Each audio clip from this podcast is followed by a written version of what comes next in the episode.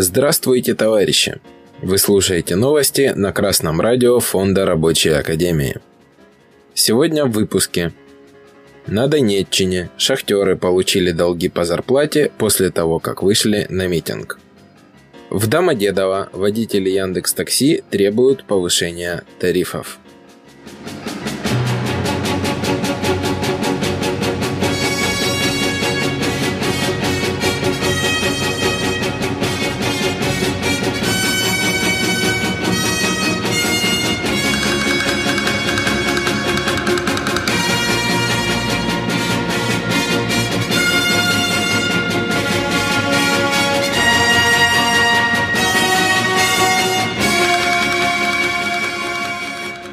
19 октября на Украине, в Донецкой области, шахтеры вышли на митинг, сообщает сайт Депо Донбасс.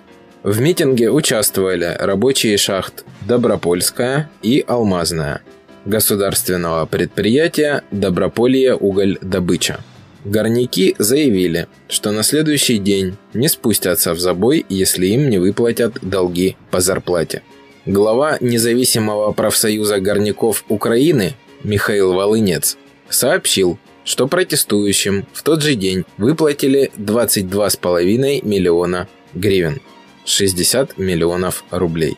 По словам Волынца, весь долг по зарплате составляет 30 миллионов гривен, 81 миллион рублей.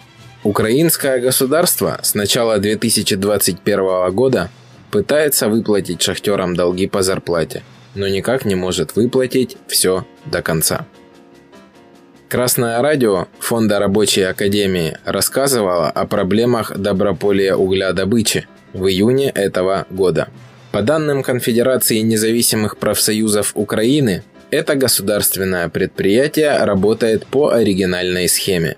Когда одно государственное предприятие поставляет другому уголь, а деньги за отгруженный уголь перечисляются не сразу, а в течение 30 дней. Этот контракт так и не был изменен с лета, когда он уже приводил к долгам по зарплате и вызывал недовольство шахтеров. Шахтеры государственного предприятия «Доброполье уголь-добыча» правильно делают, что напоминают собственникам средств производства, что шахты и уголь – всего лишь мертвый груз, без труда рабочих. Буржуазное государство быстро поняло сообщение и раскошелилось.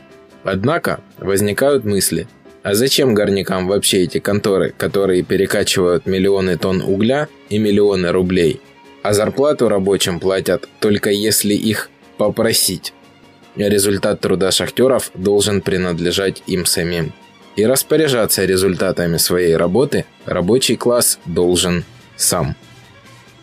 По информации сайта riama.ru, 19 октября в аэропорту Домодедово прошла забастовка таксистов Яндекса. До этого таксисты бастовали 15 октября у магазина «Лента». Водители либо остались дома, либо встали на парковках и отключились от приложения. Таксисты требуют у Яндекса повышения минимальной цены заказа с 70 до 200 рублей – в случае неудачи этой акции, таксисты собираются ехать к офису Яндекс Такси. Тем не менее, пресс-служба Яндекс Такси заявляла, что забастовка никак не повлияла на работу сервиса в районе Домодедово. Водители были на линии и выполняли заказы. Неделю назад Красное радио Фонда Рабочей Академии рассказывало о забастовках таксистов из подмосковных городов Сергеев Посад и Клин – против условий агрегаторов Яндекс Такси и Ситимобил. Таксистов можно только поздравить, потому что они поддерживают друг друга и умеют организовываться. Однако их положение в экономике в корне отличается от положения рабочих. В то время как рабочие могут повлиять на капиталистов при помощи приостановки работы, потому что собственники средств производства перестают получать продукт, Таксисты не имеют такой возможности. Таксисты продают услугу, а не товар. К тому же, условия их работы таковы, что их легко заменить другими желающими сотрудничать с агрегатором. Поэтому в забастовочном движении ведущую роль должны играть рабочие промышленных предприятий. А таксистам хочется пожелать большей сплоченности и накрепко выучить, что означает слово «штрейкбрейхер», и объяснять тем, кто продолжает работу во время акции протеста, кто они есть. Можно по-русски. А с вами был Гамилаури Петр с товарищеским приветом из города Ростов-на-Дону.